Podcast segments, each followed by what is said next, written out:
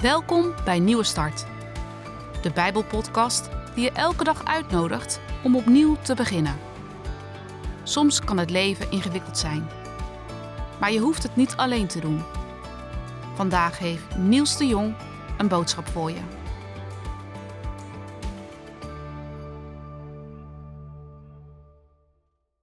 Wanneer heb je jezelf voor het laatst onveilig gevoeld? Een keer op straat of thuis? Of bij iemand in de auto of juist in een grote groep? Veilig zijn, dat is iets wat we allemaal willen zijn. Dat we niet op onze hoede hoeven te zijn. Dat we niet hoeven op te letten. Dat we niet bang hoeven te zijn dat iets of iemand ons pijn doet.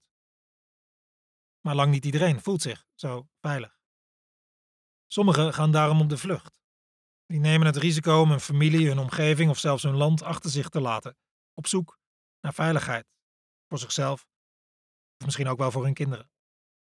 Ook in ons land zijn er velen die zoeken naar veiligheid. Maar als je zoekt naar veiligheid, wil niet zeggen dat je het zult vinden. Over veiligheid gesproken. God geeft in nummer 35 een opdracht aan de Israëlieten hierover. Die opdracht klinkt zo. Wanneer jullie de Jordaan oversteken naar Canaan, moeten jullie een aantal steden uitkiezen die als vrijplaats kunnen dienen. Dan kan iemand die zonder opzet een ander heeft gedood, daarheen uitwijken. Die steden dienen als vrijplaats tegen bloedwrekers.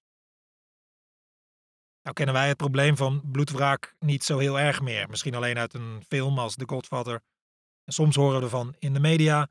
We weten dat het speelt in sommige culturen. Maar in de oude tijden was het een heel wijdverbreid verschijnsel. En het leverde enorm veel geweld op. Hele, hele kettingen van geweld, moord en doodslag.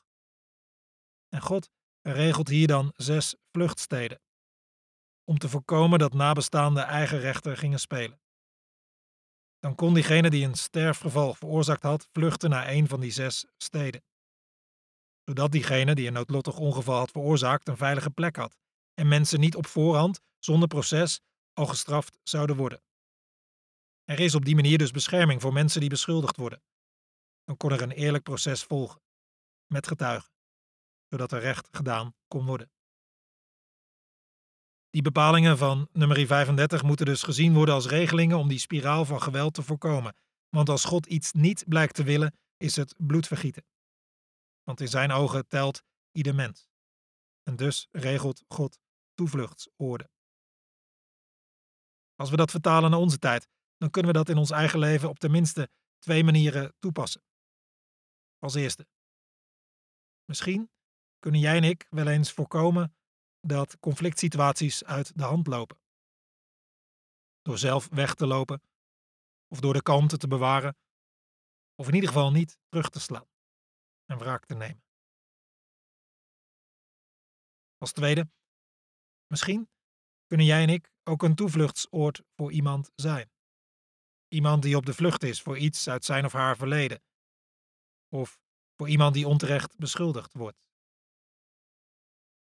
Dan passen we nummer 35 in onze tijd toe. En dan bieden we veiligheid. Want dat is iets dat God graag ziet. Dat mensen veilig zijn. Ik las daar pas een mooi voorbeeld van, van nummer 35 in de praktijk.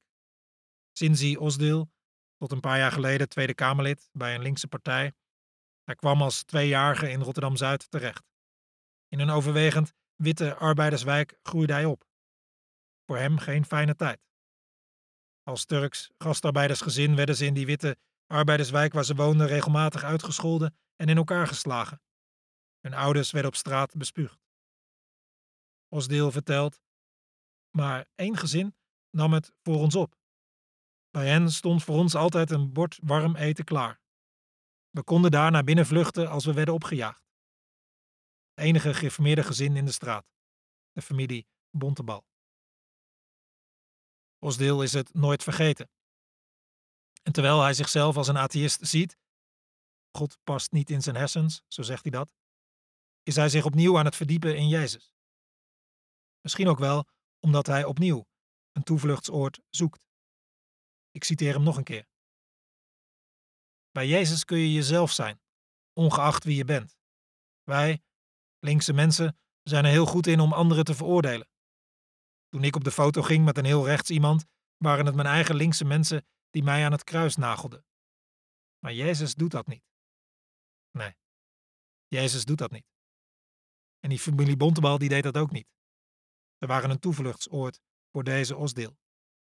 En als we in hun spoor, in Jezus' spoor, in het spoor van nummer 35 er zijn voor mensen, dan doen we iets dat God graag ziet.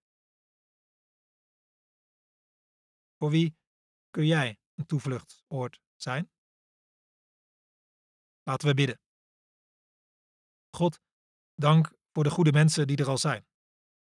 Die er zijn voor mensen, waar mensen terecht kunnen. Geef dat er meer van zulke mensen zullen zijn. Geef dat ik iemand mag zijn waar een ander terecht kan. Amen.